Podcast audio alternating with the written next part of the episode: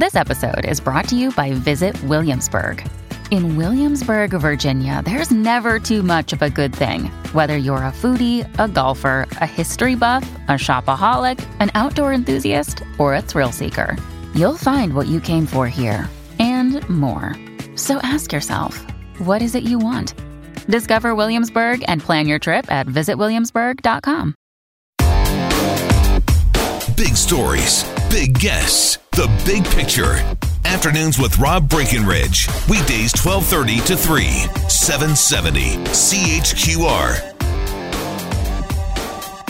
Well, like I said earlier, and I'll give credit where credit is due.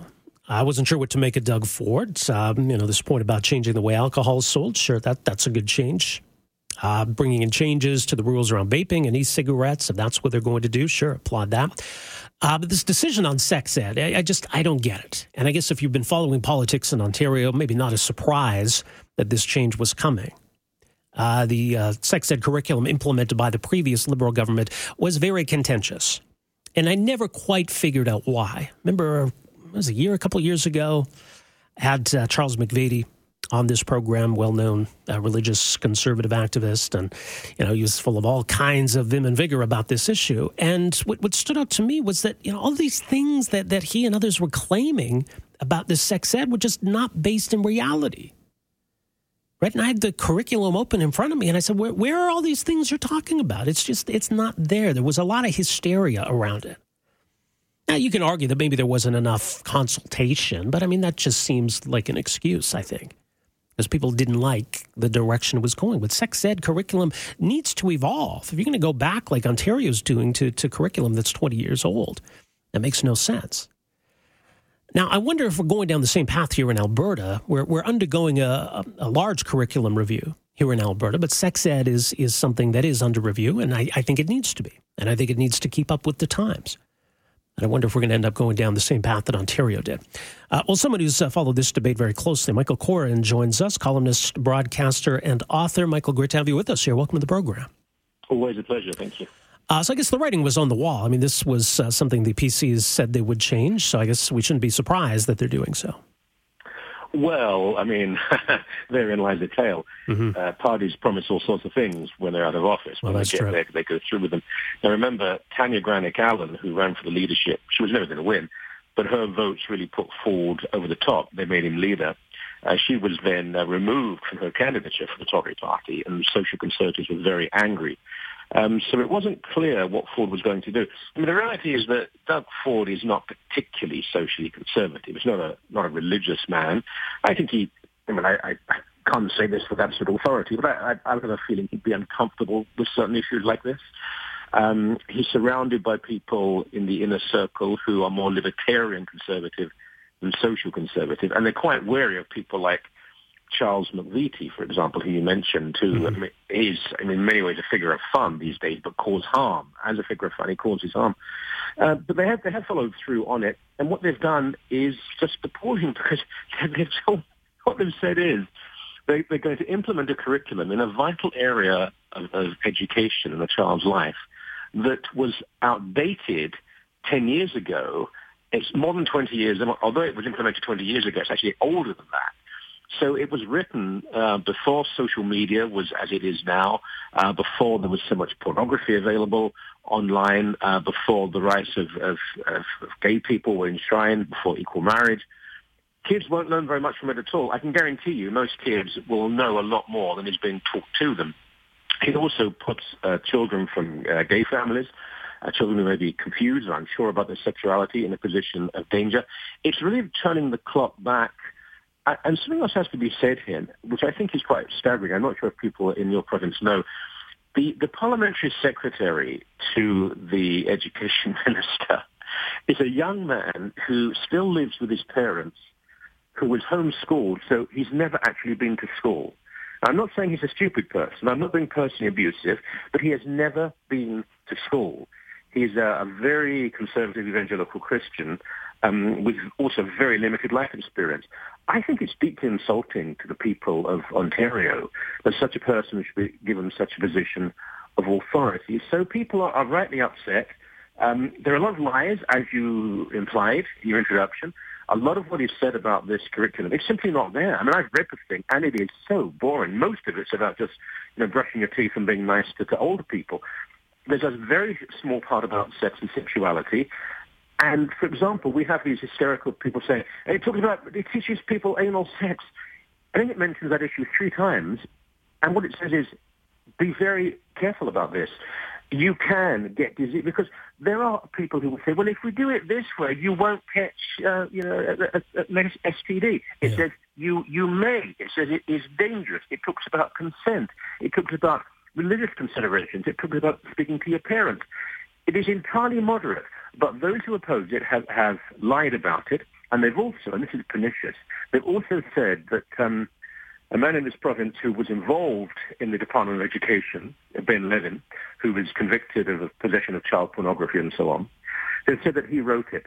That is an absolute, appalling, grotesque lie. The curriculum is heavily modeled on several that have been in place in Northern Europe for years. He was a senior bureaucrat. He was one of an enormous number of people. There were consultations with 4,000 parents. So I'm afraid that what Doug Ford has done, in fact, is to give in to religious fundamentalism. And I never thought that would happen in this country. Well, I think you're right about Doug Ford. I think he's, he's more of a populist, and mm. the you know the argument that this was implemented without proper consultation that's been one that he keeps coming back to, and that's more in keeping with I guess a pop, populist message. But is is there anything to that? There's a little bit to it. I think initially there, there was insufficient consultation. Um, and, and, it was introduced in a very clumsy way. Uh, originally, it was Dalton McGuinty who was premier before Kathleen Wynne, who I don't think was a particularly impressive premier. And he battled into pressure from people like Charles McVety, actually, and so he withdrew the curriculum. Then Kathleen Wynne, a much, uh, I think, much more profound individual, she then said, I'm sorry, um, as a mother, uh, as a, an educational authority, you know, someone who had postdoctoral degrees in this, um, then we are going to implement it. But there was insufficient consultation, so they then consulted with 4,000 people, 4,000 parents. Should there be more? Well, perhaps, but I'll tell you what will happen if it, it will be flooded by, by activists and special interest groups, such as the people who pushed Doug Ford to repeal the legislation. So, um, yeah, I mean, consultation is an issue, but you know what? The teachers who are teaching this spend a lot of time with the kids. They love the kids. They have a relationship with the kids. The, the sort of implication is that they're all evil and they want to turn the children into, into victims and they're all abusers. And that's a quite hideous thing to say. So we can have more, more consultation, but right now what is happening is it'll be scrapped and in September kids will learn a curriculum. It's rather like saying they, they will now learn math that was um, that was outdated 25, 30 years ago. That they'll know the biology, that they'll learn creationism, they'll learn a biology that is. I mean, it is really quite extraordinary.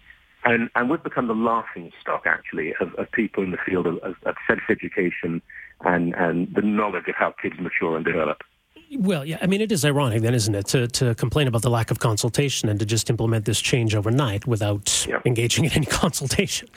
Mm-hmm. Um, but you make some important points about what we're trying to achieve here and, and why we need to revisit uh, curriculum and ensure that it's up to speed. We need to make sure that kids understand consent. We need to ensure that they're able to make informed decisions. And as you say, if a, a curriculum says it's okay to say no, which this curriculum did, then, then that's that's a positive as well. So, where, what, what do we need to be focusing on? Well, you make a very good point. This is about protection of children. And the, the opponents have tried to paint this as, as a, a, way to make children more vulnerable, and, and it's, it's about abusing children. The very opposite is the case. For example, um, kids at a fairly young age, and a lot of the ages are different. When people say they're taught this at a certain age, a lot of that is just not true. But they are taught the exact name for body parts instead of euphemisms. Now, one of the reasons they're taught that is because the classic approach of a pedophile is to give uh, names to intimate body parts that seem to be completely um, asexual and unchallenging and, and not dangerous in any way. And so when a child wants to say to an adult, he, I was touched in this place, they'll now be able to say, this is where I was touched. If you look at the history of the victims of, of, of abusers, they just don't have the language skills. They don't know what to say. Well, now they will.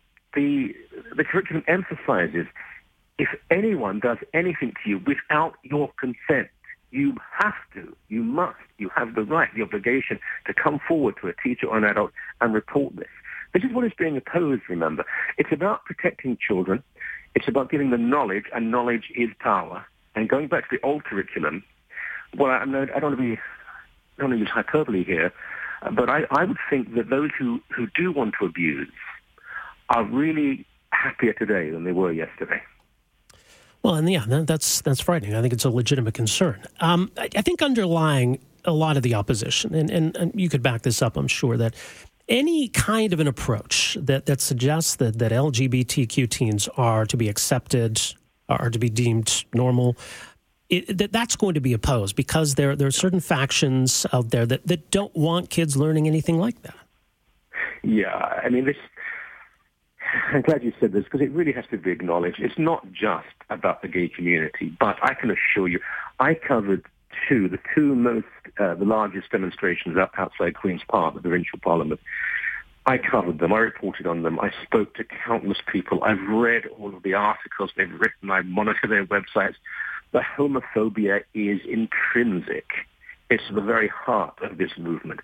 They may say, we're not homophobic. They are they do not accept the that homosexuality is inherent. It's something which people simply are. They're convinced that um, people don't have to be gay if they don't want to be. I think I quite understood this because, I mean, if someone said to me, you can no longer be straight, I couldn't just change. It's what I am. But they, yeah, th- that is there. And it, there are varying degrees of it. Some are uncomfortable. Some are a little bit unworldly. Some are slightly nervous. Others, though, are obsessive. And if you look at the websites of some of these organizations, they write about this issue over and over again. And the vast majority of kids who will be taught at school are not gay. They simply are children who will have a sexual experience at some time in their life, and the curriculum wants to make them more prepared for that, more secure, and less vulnerable when it does occur. But yes, I mean, homophobia, mean, I, I know for a fact that some of the organizers of the second demonstration had told people not to display homophobic signs anymore because journalists were taking photographs of them.